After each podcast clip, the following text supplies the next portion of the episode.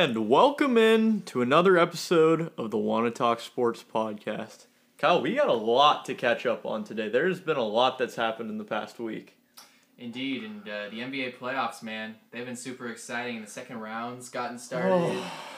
It's been fun. I know that you breathed a sigh of relief Ooh, last week. Yeah, yeah, seriously. Suns made it through the Pelicans. We thought it was going to happen. It did happen, but they were a scary team. I got to give credit to that Pelicans team. They came to play. And I mean, obviously, Devin Booker was a huge, huge piece missing for us. But, like, that team was just scrappy. They were young. They came. Were, they were hitting their shots. They so, were. I mean, we made it through the first round in six games. We, yeah, we made it through the first round. I mean, I guess we just want to hop right into it. I mean, y'all dominated the Mavericks yesterday in a way that, and the final score is a little misleading. You guys won by seven, but you were in control the entire game. Oh yeah, yeah, Um, absolutely. But like, you guys dominated the Mavericks yesterday in a way you never dominated the Pelicans No. in that series. And, not not at all. and- And, yeah. and Luka dropped forty five yesterday, know. and we still crushed them the whole game. Yeah, I it. I mean, we were talking about this a little bit last week. How you thought the Mavericks were a better matchup for the Suns. Explain that a little bit. Why do you think that? So so here's the thing: the Pelicans, as we saw, they have multiple players that could isolate and play great defense, and the Mavericks really don't have that. I mean, I mean Herb Jones really showed us that he might be one of the best like one-on-one perimeter defenders in the league, and he was making great recovery plays well, like on help defense. You also had Jose Alvarado, who's just being a pest the entire series. They also have other good players as well as they have very good big men. So Jonas Valanciunas was a, I mean, he was a tough matchup for DeAndre Ayton both offensively and defensively. We are a much bigger team than the Mavericks. Uh-huh. Like Mikal Bridges was guarding Luka all night, and obviously Luka went off, but Luka was taking pretty much all of the shots for this team. Yeah. DeAndre Ayton completely dominant underneath. I mean, they they have no one. Dwight Powell was the best person that they could put on DeAndre Ayton. He's just not big enough. And when he comes out and it's Maxi Kleber playing the five, I mean, DeAndre Ayton was just getting Yeah. his way last night. So I, I think for those reasons, it's it's a much better matchup. And, and now they have Luka, so obviously. I mean, it's hard to see them not taking at least one game, probably two, just because Luka is an absolute stud, like we saw last night. I mean, I don't know, man. He dropped forty five and almost a triple double yesterday, and they still really weren't. They still really weren't close to beating the Suns. Yeah, I, I mean that is true. The other players didn't really step up until the fourth quarter. Spencer Dinwiddie Right. had basically no points until the fourth quarter. Jalen Brunson the same, mm-hmm. and I expect them to play better. I also don't expect Luka to drop forty five every every single game. I will say though, Maxi Kleber turned into freaking prime Steph Curry for about ten minutes in that game when he came in in the first half and hit five threes and he went five for six. He hit his first four threes, missed one, then made another one. But yeah, he he was the only player as well as Luka in that first half that did anything at all. But but yeah, the Suns really did look dominant. They were playing great defense. They I mean, this is what I was saying, dude. Having Devin Booker, it's more than just his scoring. He put up 23 last night, but dude, the way we rotate is so much different. The way I mean, our our actual rotation of players is different. The way the ball is moved is just so much different. It like we looked like the team again that that was the best team in the league. Yeah, and we talked about this a little bit earlier today when we were getting ready for the podcast, but I mean, the Suns play a very forward heavy rotation. Right. Uh, they they really do believe in kind of that new age thinking of like you know versatile long forwards who can knock down a three and defend, and that, obviously it's working for them.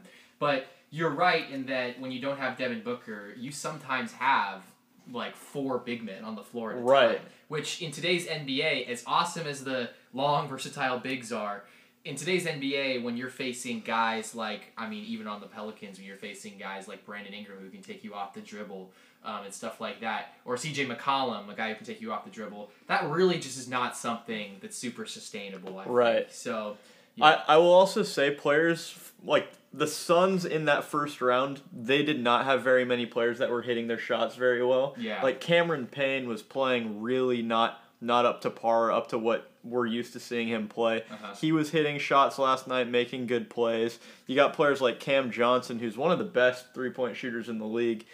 He he finished third in the league this year in three point percentage. He hit shots yesterday.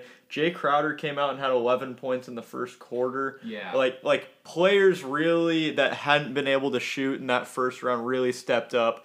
And, and it really made all the difference for the Suns. But but yeah, like you said, I mean they got Jay Crowder, they got Mikal Bridges, they got Cam Johnson, and Torrey Craig, who are all these kind of three and D Yeah. long forwards, which make it really difficult on teams. No, if hundred percent. I mean, because when you have that many guys out there who are long and capable on defense, it's just so hard to run your offense in an efficient manner because they're everywhere. Like those guys can literally cover so much ground, and they just cause so much disruption. Uh, moving on to the other the series I am most interested in, uh, the Grizzlies and the Warriors. Oh boy, man! I uh, I have to admit that last game, I, I might have lost a couple years off my life. But that, Dude. that, that Oh. game was nerve wracking as all. I mean, first off, people are gonna talk about the Steph Curry missed shot. They could have To be expected. to be expected. but the thing that shocked me more was Klay Thompson missing both of his free throws. That, okay, guy- that's true. yeah. this is a guy who's been over 85% his entire career from the line. He's one of the best free throwers in all of basketball, and he missed both of his free throws. Maybe a side effect of not really taking that many free throws in the playoffs, but either way, he made up for it on the next possession because he got he helped Gary Payton get that clutch stop on Ja. But my lord, this is going to be a very interesting series. It really does feel like the up and coming kids versus the more established group of vets who have done this before. Yeah. Um, and one thing that I thought was interesting about this game, Draymond gets ejected in the second quarter. Yep.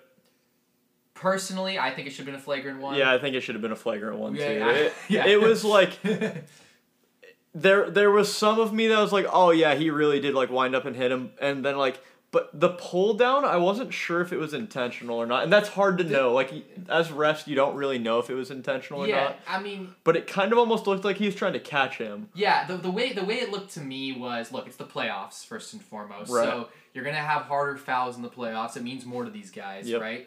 So he's trying to make sure that Brandon Clarke doesn't get the and one. Yeah, and right? he did whack him in the face. And he did. 100% I think it should be a flagrant one. I mean, Yeah. he hit him really hard, and then he did go down to the ground. But you could tell after the initial hit, which I don't think was like premeditated. Yeah, I think it was yeah. honestly him just trying to stop him from getting an and one. Yeah, I'd agree. That when he kind of grabs the jersey, really he's trying to make sure that, that he doesn't like fall Slam like, hit and his hit his head. Yeah, that's Yeah. what I thought too. So I was surprised when they upgraded it to a flagrant too. But but my point being there is that even without Draymond, who I think we've seen in the Denver series. Uh, and even in the Warriors regular season this year, when he was out, how much the Warriors struggled. We've seen how crucial Draymond is to this team.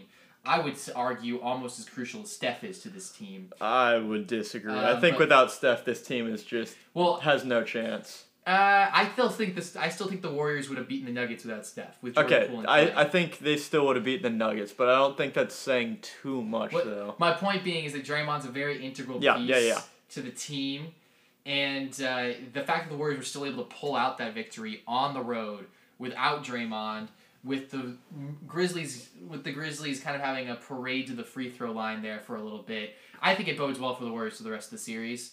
I, am not going to go out there. There's some people on national TV who watch the game and all of a sudden are predicting sweep, which seems like a major overreaction to me. I still think the series goes six, uh, maybe seven, because I think the Grizzlies are that good. I think they're that good of a team. Um, but I still think the Warriors have the advantage here. Yeah, I'd agree with you. I, st- I still, I mean, I predicted it before uh, when we were making all of our playoff predictions. I predicted the Warriors to win this series. I think it's going to be a, a hard fought battle by both teams. But I mean, this this game really did come down to the wire. Ja had, Yeah. with three seconds left, he had a chance. He had a tough lefty layup over two guys. And I mean, he, he missed the shot. It could have gone down, though, could have gone Memphis's way. So I do expect them in game two here to bounce back. Necessarily, do I think they're going to win? No, not necessarily, but I, I, it would not surprise me at all. I mean, it's hard to lose two games at home, especially now that they they felt like they had this one in their grasp and they kind of choked Oh, it a little gonna- bit too. They're gonna come out supremely motivated. Yeah, so I, I think this is going to be a good game too, which is happening tonight. So you guys will already know what have, has happened once this podcast is released, once this 100%. episode is released. But yeah, I, I expect it to be a great game. Moving on to I would say the least interesting series of the of the semifinals. The 76ers and the Miami Heat. Mostly uninteresting because the best player on both teams is not going to play until at least game 3 and probably not till game 4. Yeah, if you don't know, Joel Embiid has a right orbital fracture in his face, and he also has a concussion right now. So he missed game one. Miami kind of just. I mean, Miami's just so much better built of a team that without Joel Embiid, who is truly the focal point for this team, I mean, they didn't really stand a chance in this game. James Harden played decently. Yeah. He had some moments where he looked like prime Harden again. He also had some moments where it's like, well, he's definitely not as quick as he used to be. But yeah, I don't know. If this team's going to have any chance, Harden's going to have to do something else in game two here. He's really going to need to step up.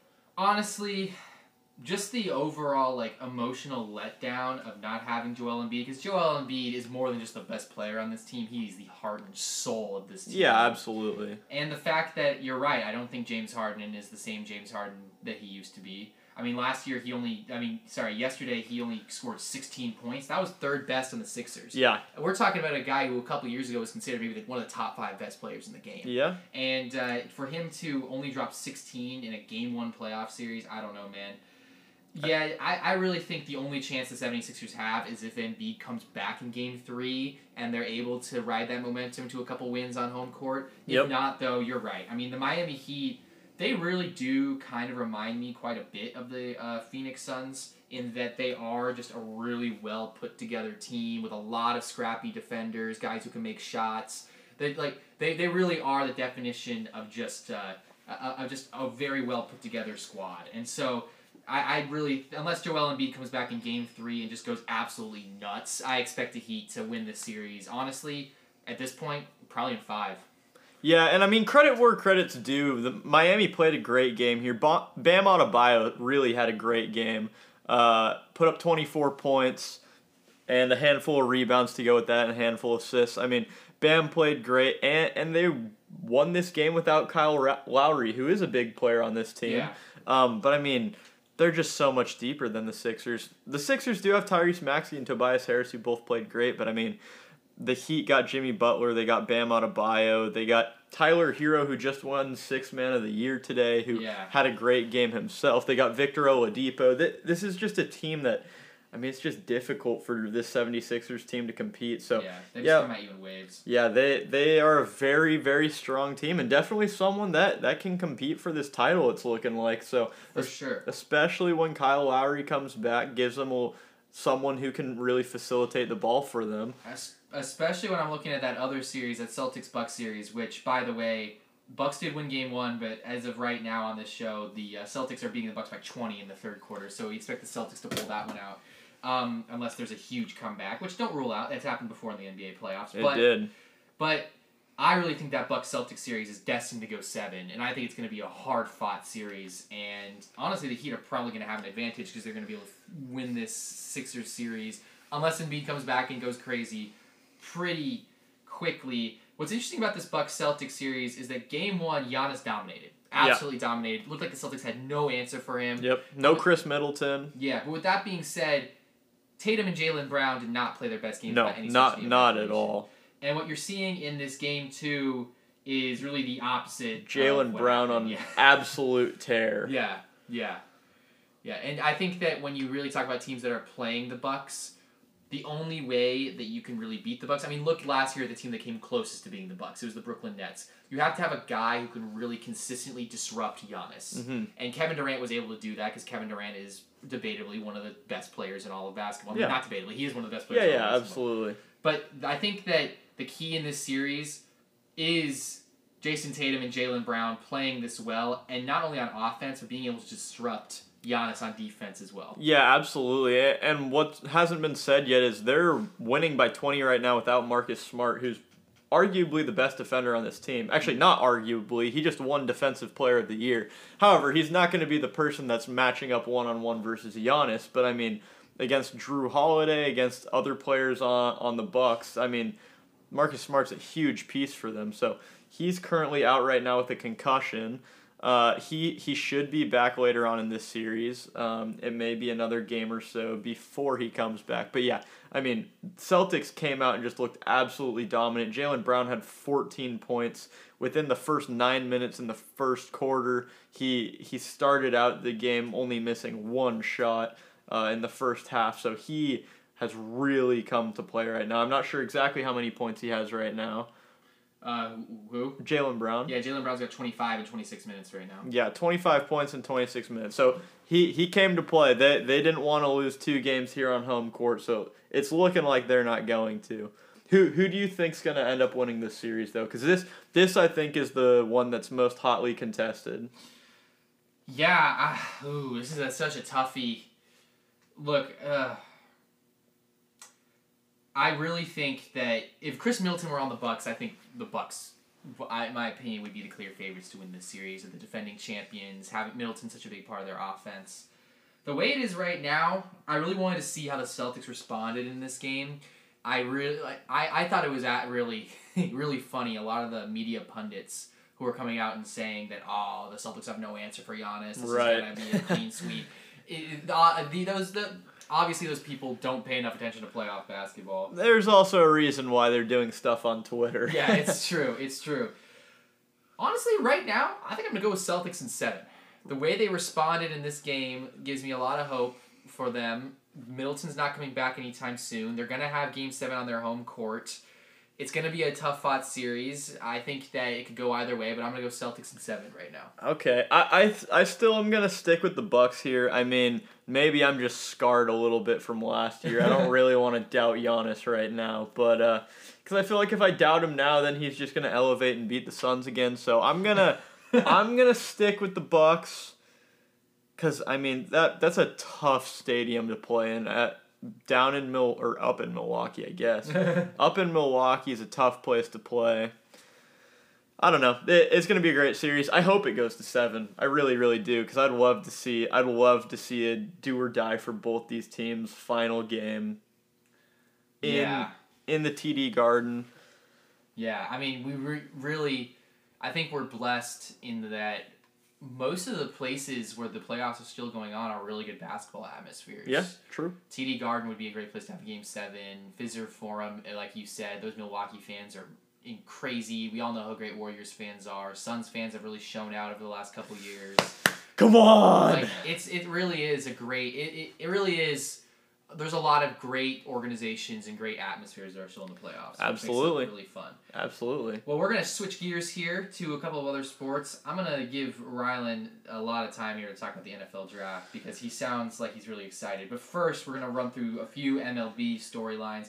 The thing about Major League Baseball is that it's such a long season that like you know we're kind of at that point in the year where everyone's kind of settled in. So we have a few storylines here, but nothing too crazy. Trevor Bauer was suspended for two years. I would say this is pretty crazy. Yeah, and, and I think it's fair. Yeah. I mean, he was accused of sexual assault, so it ma- makes sense that he got suspended for two years. And I don't know all the details here. Maybe you know a little bit more than I do. Yeah, it's interesting because he hasn't been found guilty in criminal court yet. Right. He's still kind of going through like the, the criminal process, but MLB apparently they did their own investigation and apparently decided that they didn't want Trevor Bauer around for the next two years. Yep. Which is fair. I mean, the guy was always kind of an asshole, but like, like so you can kind of see it coming. But uh, but yeah, so Trevor Bauer suspended for two years. Really a major fall from grace from a guy who won the Cy Young in 2020, signed a huge contract with the Dodgers before last year, and really was looking one of like one of the best pitchers in baseball Yeah. last year before his suspension. Absolutely. So, um, you know, I guess karma really does hurt. Uh, the Clayton Kershaw and some other Dodgers news. I, I mean, like, I guess that's just what we're talking about here. Dodgers news against my, you know, dying breath. uh, Clayton Kershaw, he uh, became the Dodgers all-time strikeout leader with his 2,697th strikeout. it's the other day, it seems only right. It does, Kershaw's such a staple of this franchise that it's good to see him get that get that It's crazy though because like this is an organization that's got guys who's who's produced pitchers like Fernando Valenzuela, Yep. Sandy Koufax, Don Sutton. Like these are all some of the best pitchers in Major League Baseball history. And I- Absolutely. And I think it's inarguable that Clayton Kershaw is also one of the best pitchers in Yeah. baseball history. So, congratulations to Clayton Kershaw. And it's been a nice it's been a nice time to be an LA and New York baseball fan. Both New York teams and both LA teams currently hold the four best records in Major League Baseball, which I mean kind of This sucks. is why there needs to be a salary cap. because when it's just the royalty tax, then all these massive markets can just buy the best teams. And I digress. yeah, um, I mean, you know, of the four organizations over the last ten years, only the Dodgers have won the World Series, and that one didn't count anyway. So the uh, so New York and LA, I mean, they're having a good year right now, but you know they've struggled a bit over the last decade. Sure, yeah, that's fair enough. Yeah, so and you know the New York Yankees have won ten straight. They're seventeen and six. The Mets are seventeen and eight. Uh, the Los Angeles Dodgers are fourteen and seven. They head into a really interesting two game series against their arch rivals, the San Francisco Giants. My San Francisco Giants this week. So we'll see. The Giants are struggling with some COVID issues right now, which could put a damper on the festivities. Uh, and then, of course, the Angels, Shohei Ohtani, Mike Trout, fun team to watch. They're 15 and 9, and they lead the AL West right now Yeah. uh, because the Mariners have fallen off quite a bit. Yeah, Mariners have had a tough road go the past week or so, week or two, maybe even at this point. Um, yeah, it's not been it's not been the best ten game stretch for them. I believe they were five and five over the last ten games, which eh, isn't great. But you know, it, it's a long season, like you said. It's a marathon, not a sprint. So hopefully they kind of get things back together when they're coming home this weekend. Yeah, and you know we head into May here with baseball, and May is really defined. May is an interesting month of the season because it's far enough into the season where you can keep track of stats, and stats really mean something. But it's still early enough in the season to where you know don't freak out too much, guys. Like if your team is on top of the standings, don't freak out too much. If your team's on the bottom of the standings, unless you're the Reds, because the Reds, it's going to be a dark season for the Reds. They're three and nineteen. But if you're if you're uh, unless you're a Reds fan, don't overreact. It's still May. A lot of things are going to figure themselves out. I mean, for a lot of these contending teams, the best player on your team not even be on your team yet because the trade deadline's so big for Major League Baseball. So uh, I would say May is really fun because we still have the freshness of the season without uh, a lot of the pressure yet of uh, a lot of those playoff runs or just knowing that you suck. So with that being said, I'm going to hand it off to Rylan, who has a lot to talk about as far as the NFL draft is concerned. Ah, The NFL draft, one of my favorite times of the year, and it came and it has gone, and it was it was one of the more interesting drafts we've seen in a while because we had talked about this beforehand. This this first overall pick, we thought we knew who it was going to be, and we were wrong. It it really was a class where we weren't sure what was going to happen.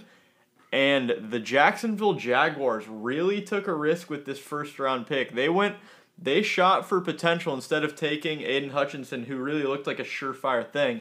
And they went and took Travon Walker, edge rusher out of Georgia, with the first overall pick. And this dude's a freak athlete, Kyle. And, and I think he could be a stud, but this is really surprising. It it always surprises me when a player like this who really shot up the draft board post college season, like in the past month or so, he went from being projected like in the middle of the first round all the way to being taken number one overall. And something like that always kind of I don't know, it it's always kind of scary to me. I, I don't think this was necessarily the best first round pick that the Jaguars could have taken because while he could end up being a stud, he looks like he has the tools to be a stud. I mean, with the first overall pick, you really don't want to be taking too much risk. And Aidan, Aidan Hutchinson looked like a surefire star. Especially if you're the Jaguars and you've been stuck in football purgatory for most of the last 20 years, besides that one year they made to the AFC Championship. Right, yeah, exactly. so I don't know. This this was a really funky draft. Aidan Hutchinson went number two overall to the Lions.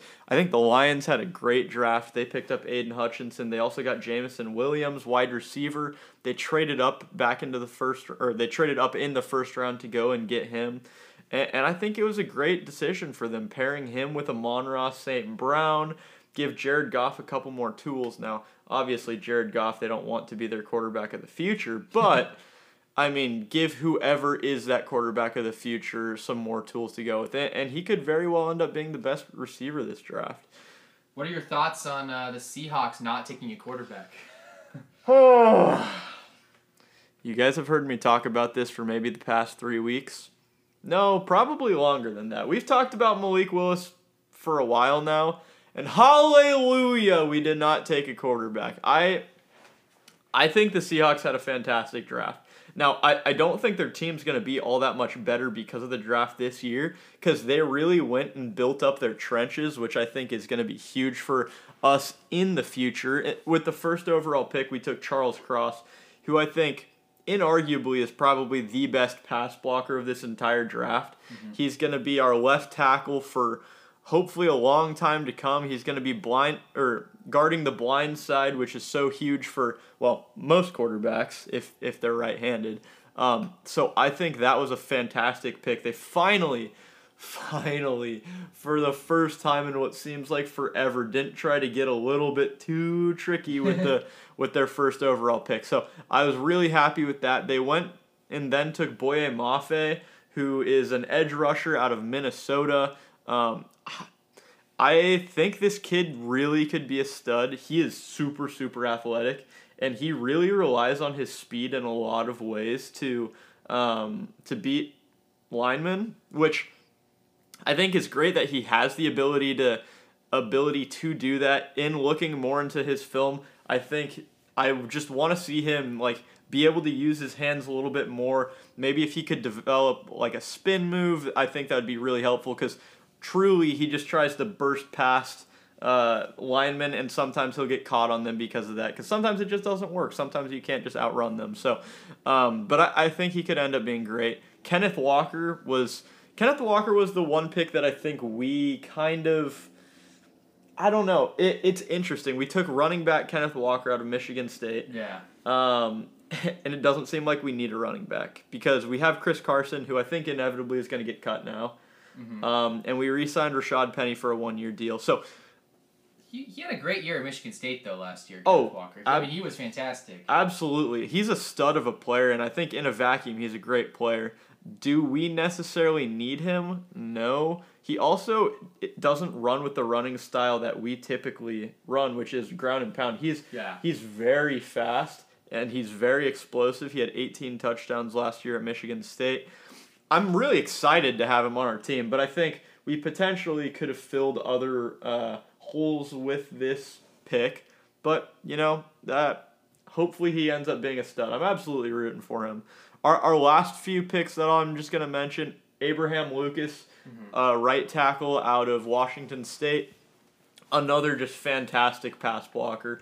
So those tackle positions hopefully should be shored up for the next for for the next quite a while. I, I mean, whoever is going to be our quarterback of the future, which we probably won't see until next year, um, I mean, it's looking like it's looking like they're gonna have some finally good pass blocking, which Russell Wilson never had. It's incredible to me that Malik Willis was being talked about in the number nine spot, and he fell all the way to the third round for the Titans. I mean, like that kind of I, th- I think that definitely shows you that a lot of teams are scared by just how raw he is. Yeah. And the fact that he doesn't have a ton of experience. Yeah, yeah, absolutely. I mean, this wasn't something that honestly was all that surprising to me. I I said last week I don't think a quarterback deserves to be taken in this first round. Now one did in Kenny Pickett. Kenny Pickett was the only Kenny Two Gloves. Kenny Two Gloves, ACC Player of the Year, uh, was taken in the first round, twentieth overall by the Steelers. And it makes sense. They want a quarterback that can win now, and Kenny Pickett is the most ready to step into the NFL and try to win now with that great Steelers defense. But I mean, that that Kenny Pickett, Mitch Trubisky quarterback uh, oh. quarterback competition is about to be really zesty. Oh boy, yeah, it's. I forgot they have Mitch Trubisky, man. Yeah, I don't know. Uh, maybe Kenny Pickett completely just destroys my expectations. Yeah. I I expect him to be a middle of the road quarterback. I don't expect him to be anything all that crazy. Yeah. Um, but hey, the Seahawks got two more players that I'm actually really excited about. They drafted Coby Bryant, who cornerback out of Cincinnati, awesome name of course, but Yeah. also I think he I think he could be like one of the steals of the draft. This guy the year before uh, was thought of as the number one cornerback in the Cincinnati team where Sauce Gardner, who got drafted number fourth overall by the Jets, uh, was his teammate.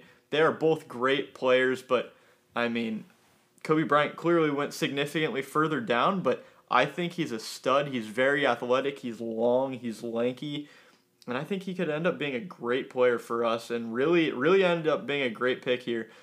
And then with our fifth overall pick, we took Tariq Woolen out of USTA, which Tariq Woolen is six foot four and ran a 428 40 yard dash or 426 40 yard dash. Wait, I need to check this real quick. But he is so fast.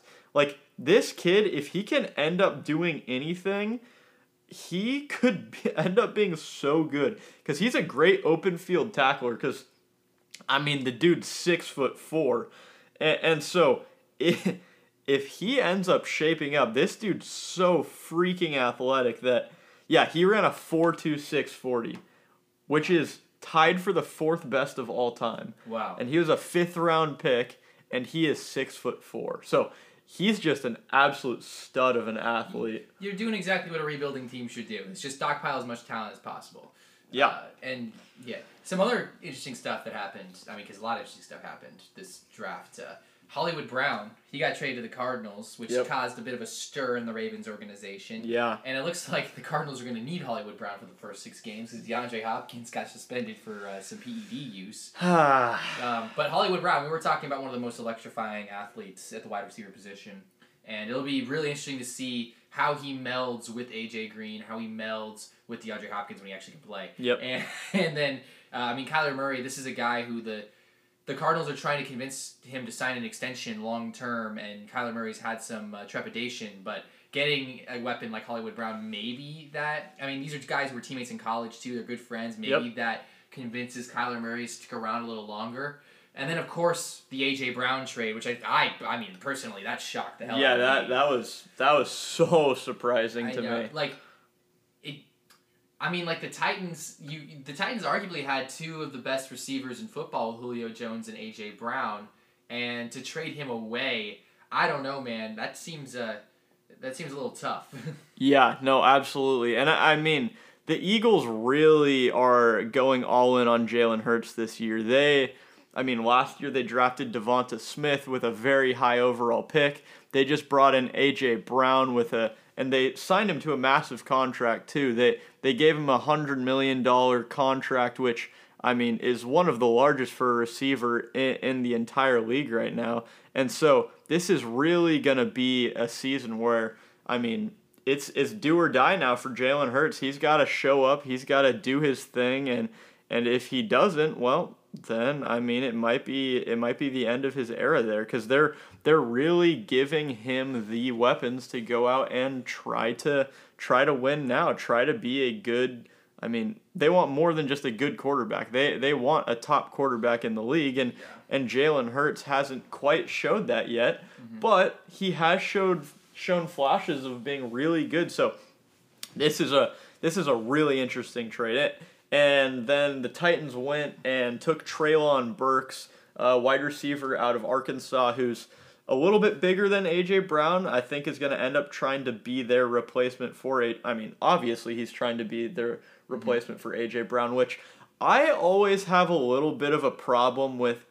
Uh, like with teams trading away a superstar and then drafting the same position player with that pick. Yeah. Because it's like AJ Brown, one of the best receivers in the league. Treylon Burks very well could end up being a great receiver, but like that, you're instantly giving him such big shoes to fill. Yeah. Like, and, and then you get those comparisons. It's like it sometimes it can be hard, and and obviously, I mean that shouldn't really affect anything. If he's gonna be good, he should be good anyway. But I mean, yeah, I don't know. I, I, I don't necessarily love that. That's why I'm happy we didn't go and take a quarterback with, well, that and many other reasons is why I'm happy we didn't draft Malik Willis. Drew Lock, baby, Drew Lock. I think I, I, I honestly do think Geno Smith is going to be our starter this Okay. year. Um, I mean, just based off of experience, he knows the system already. I think Drew Lock probably will get a chance. We'll probably see him for at least some games, but uh, yeah, I, I think it's going to be Geno. Or hey, maybe it ends up being uh, Jacob Eason. I think is our third overall or our third quarterback. Hey, I mean the 49ers, man, they drafted their quarterback of the future as uh, with their Mr. the Irrelevant. 262nd overall pick. We got Brock Purdy. Um, the Niners had a very interesting draft. They they really kind of follow the philosophy that they've been using since uh, Kyle Shanahan and John Lynch have taken over. They started off with because we didn't have a first round pick. Right. We used our second round pick on a pass rusher out of uh, USC. Got another running back because Kyle Shanahan loves having as many running backs as possible. Yep. Because like uh, uh, chances are with the offense that he runs, three out of four of them are gonna get hurt. Yeah. So- Every year. And so, um, and then of course we got another wide receiver, Danny Gray, which is interesting considering all the Deebo Samuel stuff. And then you know we we went and got some depth uh, at the O line position with a couple of picks Yeah. uh, later in the draft. And and speaking of the Deebo Samuel stuff, there were talks about him being traded during the draft. Luckily for you, that didn't happen. But it doesn't sound like things are any better. He said he's planting his flag. He he's still saying he firmly wants to be traded. What are you thinking about this? I know that hurts. It's tough. I mean, we're living in an era in professional sports where it really is a player dominated era where players can kind of do whatever they want, really. And so I think he eventually gets traded because I just don't think the 49ers are going to be able to, even if he does show up, like it's just going to be such a toxic atmosphere. I think he does get traded. With that being said, I think what the 49ers are doing, which has been good, which, I mean, it's tough for me to say because they haven't done much good over in this situation over the last few months, is they have they have pretty much put the message out there that they're not giving this guy away for peanuts. Right. Like, they're going to get a haul for this guy. It's going to be interesting to see which team decides to make that decision and which team decides to give up that much to try and get a Deebo Samuel. I mean, like, if you're a Super Bowl contender and you have the opportunity to get Deebo Samuel, this could be a guy who could take you over the over the top and Yeah. take you to the next level. And so it'll be interesting. I think the Niners are only going to trade Deebo Samuel if they can get two really good draft picks and if they can get one or two guys who are like ready, like one or two guys, definitely at the wide receiver position, but maybe at other positions as- as well, who are good, solid NFL players and who are ready to contribute now. Because the 49ers still think of themselves as a Super Bowl contender, as they should. They have Right. a great defense. Two quarterbacks. I mean, that's better than one, right? That's true. Two quarterbacks who, in theory, could both get you to the Super Bowl. I don't know. Um, but yeah, I mean, it is crazy though to think that Deebo Samuel could get traded before Jimmy Garoppolo, which I don't think any of us thought coming. Not coming. Seriously. But yeah, you know, Deebo, please stay. I won't call you anything racist like other Niners fans. Oh gosh, yeah. well, a couple more interesting things I just wanted to mention. Drake London was taken eighth overall. He was the first receiver out of this class, which was a really good class, which was a little bit of a surprise to me. I I had Garrett Wilson going here uh, to the Falcons because well now the Falcons have a receiver. They no longer have Olamide Zaccheaus as their number one overall receiver. Um, so that's good. Hopefully, hopefully the Falcons. Um, no, I don't know. Falcons will be all right. They also drafted Desmond Ridder, which is going to be interesting. Who says he's gonna win them a Super Bowl? says he's going to win them a Super Bowl? So, you know, I mean, they got rid of Matt Ryan. They needed somebody, so they took Desmond Ridder. It looks like he. I mean, as as of right now, he's the quarterback of the future. So he was taken in the second round. It's going to be interesting to see how that works out. I will also say, Jets fans, you should be happy with your draft. You guys had a very, very good draft this year. You got Sauce Gardner, who arguably could be one of the safest picks in this draft. I'll knock on wood for you guys, all the superstitious people out there. But then you guys got Garrett Wilson, who, in my opinion, was the best receiver in this class. You took him 10th overall. Then you guys went and traded back into the first round and got Jermaine Johnson III, who's a great edge rusher. Really, I mean, he, he was projected to potentially go top 10, top 15. You got him like 23rd, 24th overall. So great value with that pick. And then you went and got the best running back in in the class too. So I mean, Zach Wilson now has more weapons. Your defense should be better. Uh, it's going to be interesting. Your offensive line should be good. Should be healthy next year. The Jets could be trending in the right direction finally. Finally, since the Curtis Martin days, man, yeah, it's been it's been a while for for the Jets and the Jags. But remember one very important thing, and it's the same thing I'm saying to Mets fans right now, even though they look really good at the beginning of the season.